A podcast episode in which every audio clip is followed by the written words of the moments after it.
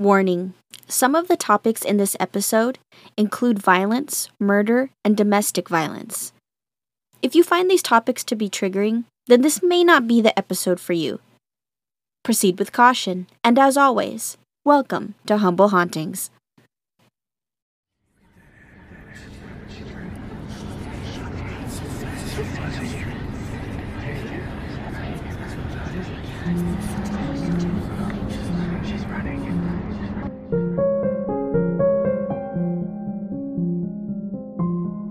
You are about to enter the world of humble hauntings. But first, a message from our friends at Straight Up Enigmas.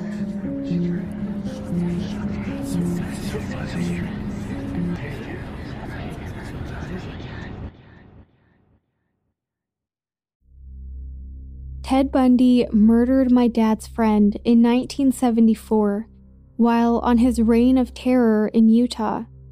At least, Bundy admitted to killing her just before his execution, but police were never able to locate her body. That's the topic of just one episode on Straight Up Enigmas, a podcast to explore the unexplained. Spine tingling supernatural stories, historical mysteries, and true crime cases are all things to expect when you tune in to our show we discuss the impossible murder of Julia Wallace, share terrifying true stories from our listeners about sleep paralysis, and explore Cleopatra's lost tomb. I'm Jaden McKell, and I'm the host of Straight Up Enigmas. Our bite sized bi weekly episodes focus on the world's strangest mysteries. Sacred and sonic geometry, the mistress of Murder Farm Turkmenistan's Door to Hell, The Curse of the horror film The Omen, and much more. Listen and subscribe at Apple Podcasts or wherever you find podcasts.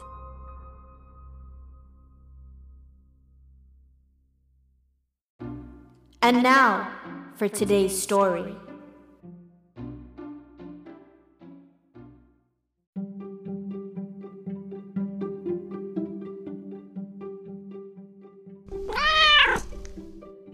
She's here.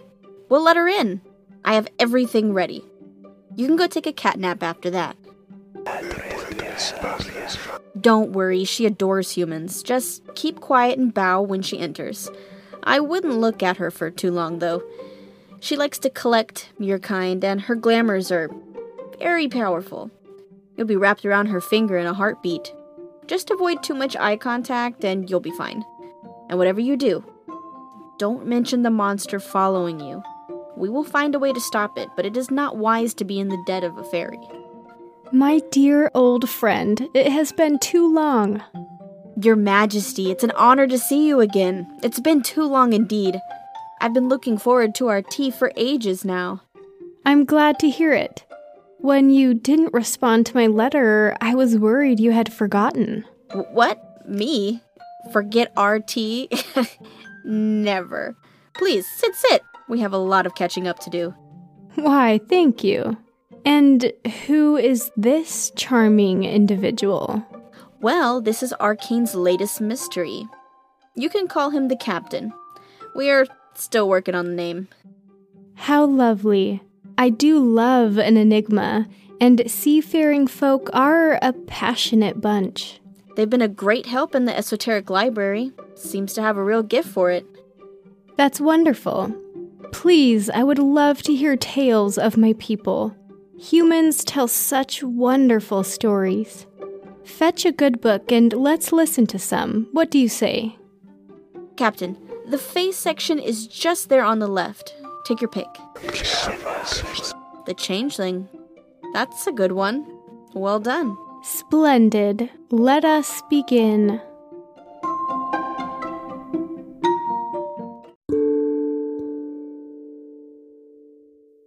The fair folk, the Fae, or as you may know them, fairies.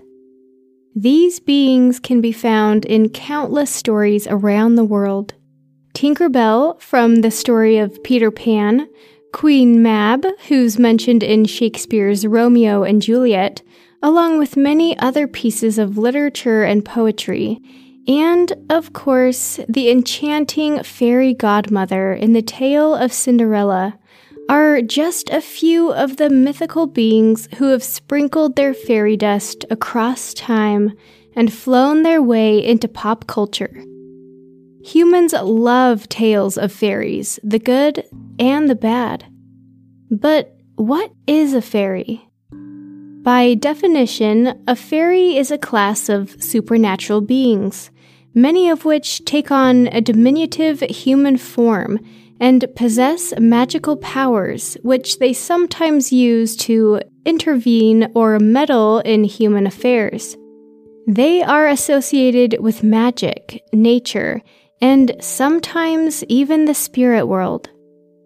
Many are said to be tricksters and troublemakers, though some have a fondness for humans and have been known to help them on occasion. Now, tales of fairies and fairy like creatures can be found in some of the most ancient civilizations. Looking back at Mayan mythology, for example, we have the Aluxes.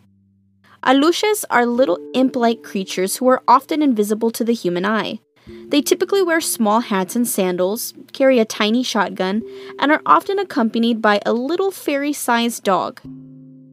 These Mayan elves enjoy many activities such as hunting and playing tricks on humans.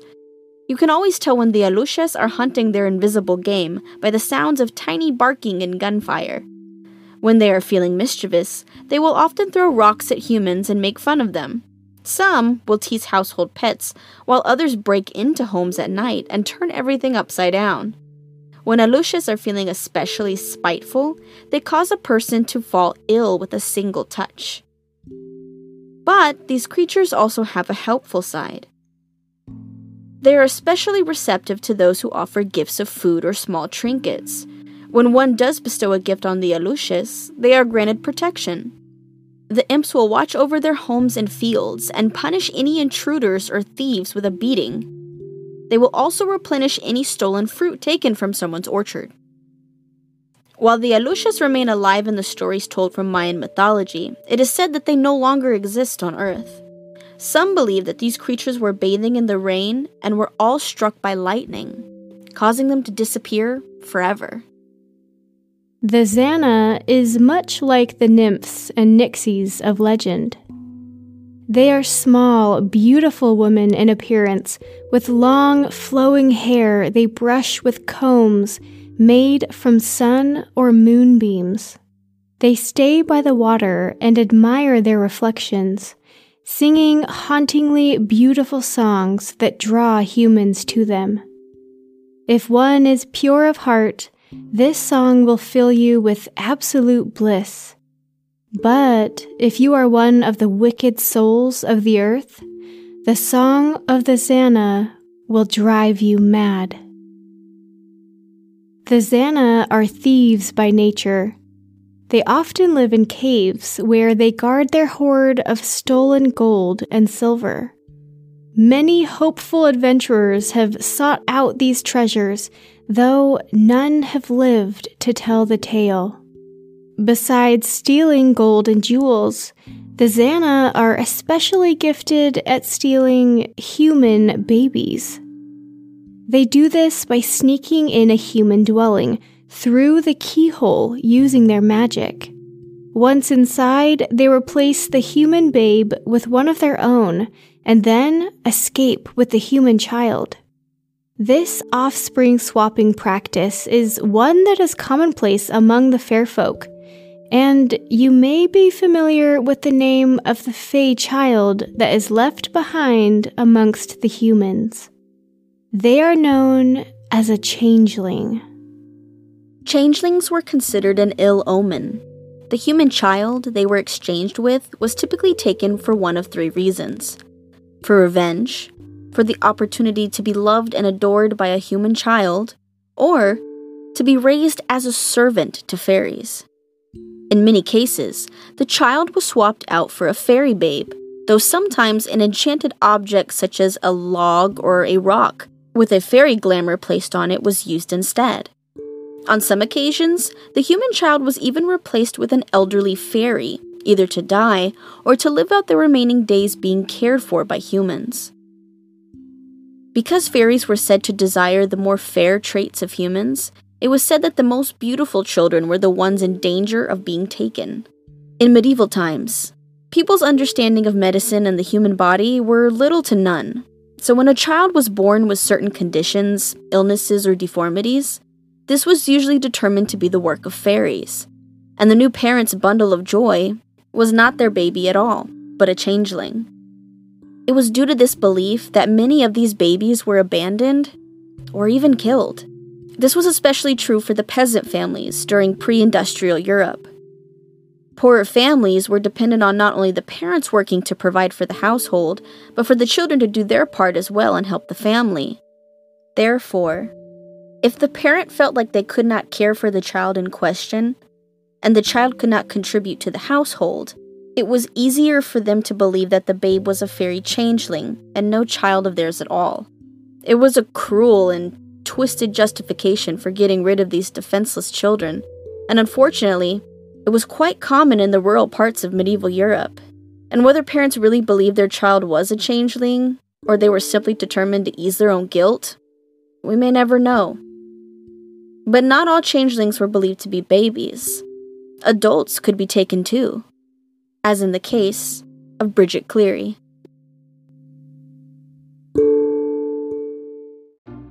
Hello, MJ McAdams here.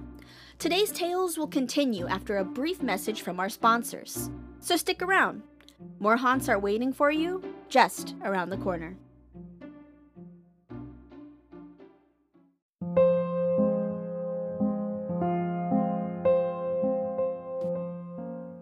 Are you a witch or are you a fairy?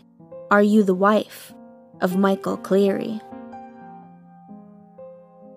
It's an old Irish nursery rhyme, and like most old nursery rhymes, the seemingly innocent words have a dark history. Our story begins in 1895. Bridget Cleary and her husband Michael Cleary were known around town as a fairly happy couple. Michael was a cooper who made a decent wage, and Bridget herself was a very resourceful and independent woman who made her own money by selling eggs and working as a seamstress. They lived in a cottage near Tipperary with Bridget's father, Patrick Boland. Together, they were some of the more well off people in town. Bridget was a woman before her time. She was independent, literate, and quite the fashionable young woman. Hardworking and intelligent, it was easy to see why the Clearys did so well for themselves. She was also fascinated by fairies and would often visit spots around town that were supposed to be regular fairy stomping grounds. On Monday, March 4th, 1895, Bridget went alone to deliver some eggs to her father's cousin, Jack Dunn, who lived near Kylenagranagh Hill. In this area was an early medieval circular settlement believed by the locals to be a fairy fort. For this reason, most avoided it at all costs, but not Bridget. She would often visit after her egg deliveries and was more fascinated than fearful of the place. It was an especially cold day, and after she got back home to her cottage, she couldn't seem to get warmed up.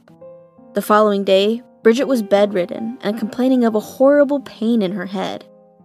That Saturday, her father went out to get the doctor, but he wouldn't be able to see Bridget until the following Wednesday. The doctors informed them to let her rest as it was most likely a case of nervous excitement and slight bronchitis. But even so, Bridget's husband Michael was not assured. In fact, he was beginning to believe that this wasn't his wife at all. Michael insisted that this Bridget was, quote, too fine to be his wife, and she was two inches taller than the real Bridget. With her fascination in fairies, and her frequent visits to the rumored fairy fort, Michael was convinced that what lay in he and his wife's bed was, in fact, a changeling. This matter wasn't helped at all by her father's cousin, Jack Dunn, who was well versed in fairy lore and said to have the powers of divination on his side. The Wednesday evening after the doctor had already seen Bridget, a priest was called to administer the last rites in case Bridget took a nasty turn and didn't recover. It was at this point that Michael began to panic and turned to Dunn for advice. Dunn convinced him that his suspicions were true, and the woman lying in their bed was not his wife, but a fairy impostor. He told Michael that if he didn't act soon, the real Bridget would be lost to the fairies forever. Michael visited a fairy doctor soon after, who gave him an herbal mixture that he was to boil in fresh milk. That very night, as three cousins and Jack Dunn held her down, Michael forced the liquid down Bridget's throat. They screamed at her to drink it and to bring the real Bridget back home. Others outside the home overheard the whole ordeal but were too frightened to get involved. Michael then made Bridget answer to her name three times in a row, saying, quote, Are you Bridget Boland, wife of Michael Cleary, in the name of God? After this, the men held her over the fireplace, as it was believed that fire drove away fairies, and Bridget was questioned about her identity once more. At midnight, when Michael was satisfied the spell was complete, they stopped, though a female cousin of Bridget herself said, quote, she seemed wild and deranged from the ordeal. The next morning, a priest came and blessed every inch of the bedroom to ensure that no evil spirits were left behind. But poor Bridget's story does not end here. On March 15th, 11 days after Bridget was first bedridden, she got out of bed and dressed as her usual fashionable self. Michael and her had a few family members over for tea, and all seemed well. That is, until Bridget asked for some milk. Fresh milk was believed to be a favorite treat among the fairy folk, and this simple and innocent request sent Michael into another rage. He demanded that she eat three pieces of toast and jam while answering to her name. The first two bites she took with ease, but when she hesitated at the third piece of toast, Michael attacked her. He threw her to the ground, yelling, quote, If you won't take it, down you will go. He shoved his knee into her chest and then forced the third piece of toast down her throat. Michael ripped her clothes and hit her over the head with a hot stick from the fireplace, causing her to fall to the ground. Then, he set her on fire. She was burning in the middle of the floor in front of her family and Michael, who fed the flames by dousing her with lamp oil. The family members began to scream at Michael to put out the fire and help her, to which he replied, She's not my wife. She's an old deceiver sent in the place of my wife. They huddled in a corner and yelled for Michael to put out the fire and save Bridget. But Michael simply watched as the flames grew larger and larger until Bridget Cleary was no more. Once the flames died back down, Michael quickly gathered Bridget's remains, wrapping them in thin sheets and throwing them carelessly into a bag. Then he locked the family and the remains in the cottage and disappeared for some time. Upon returning, Michael demanded one of the family members, Bridget's cousin Patrick Kennedy, help him bury her corpse. He now held a knife in his hand and threatened to kill Patrick if he refused. Together, they buried Bridget in a shallow hole a quarter mile from their cottage. Afterwards, he threatened the rest of the family into silence and made them swear not to go to the authorities. The next morning, Michael and Dunn visited the local church. Michael was disheveled, tearing out his hair and weeping on the church floor. He asked to go to confession, but he was in such a state that the priest instead spoke with Dunn, who was absent the night of her death informed the priest that Bridget had been burned to death by Michael. Alarmed and disturbed at this news, the priest alerted authorities at once, and not long after that, they were able to recover what was left of her remains. The law would be coming for Michael Cleary. He had considered immigrating to escape his sentence, and even suicide. Still, he was convinced that the real Bridget, his Bridget, would soon return to him. For three nights in a row, he went to the ring fort Bridget used to visit, knowing in his head that if the fairies brought her back, it would be here. For three nights he went, and for three nights, nothing happened. Bridget never came home, and now, she never would. On July 5th, 1895, Michael Cleary was found guilty of manslaughter and sent to prison alongside Jack Dunn, Patrick Boland, and four of Bridget's cousins. They were not given the murder verdict, as the judge believed that they had really thought Bridget was taken by fairies and was in danger. Michael Cleary was released from prison in 1910. Soon after, he boarded a ship to Montreal and was never seen in Ireland again. Bridget was no doubt a woman ahead of her time. Strong, independent, smart, and resourceful. She is one of many victims of ignorance and blind belief in the unknown. For as history shows us, people often fear the things or the people that they just don't understand. Her fate is one still echoed in countless stories, and in the nursery rhymes still sung by children today. Are you a witch? Or are you a fairy? Are you the wife of Michael Cleary?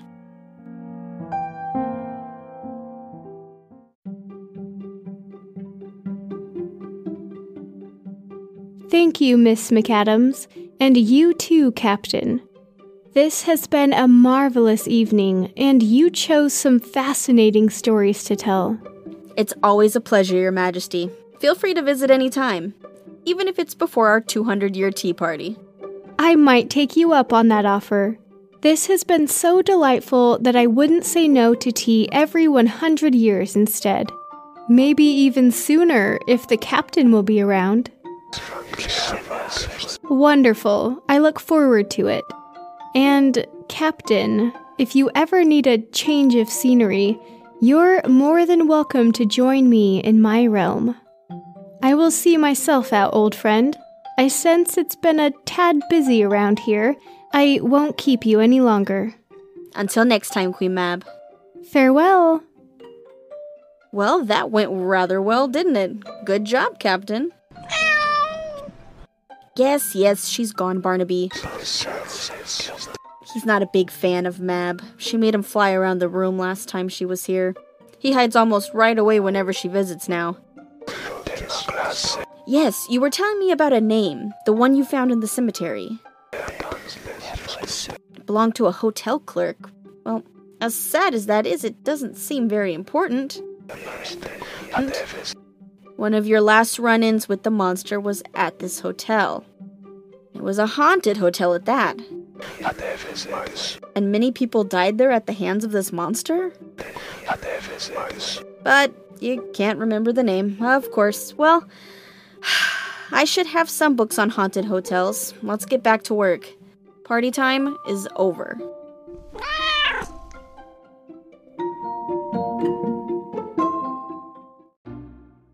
Thank you for joining us today at Humble Hauntings. If you enjoyed today's tale, then feel free to leave a review and subscribe to our show.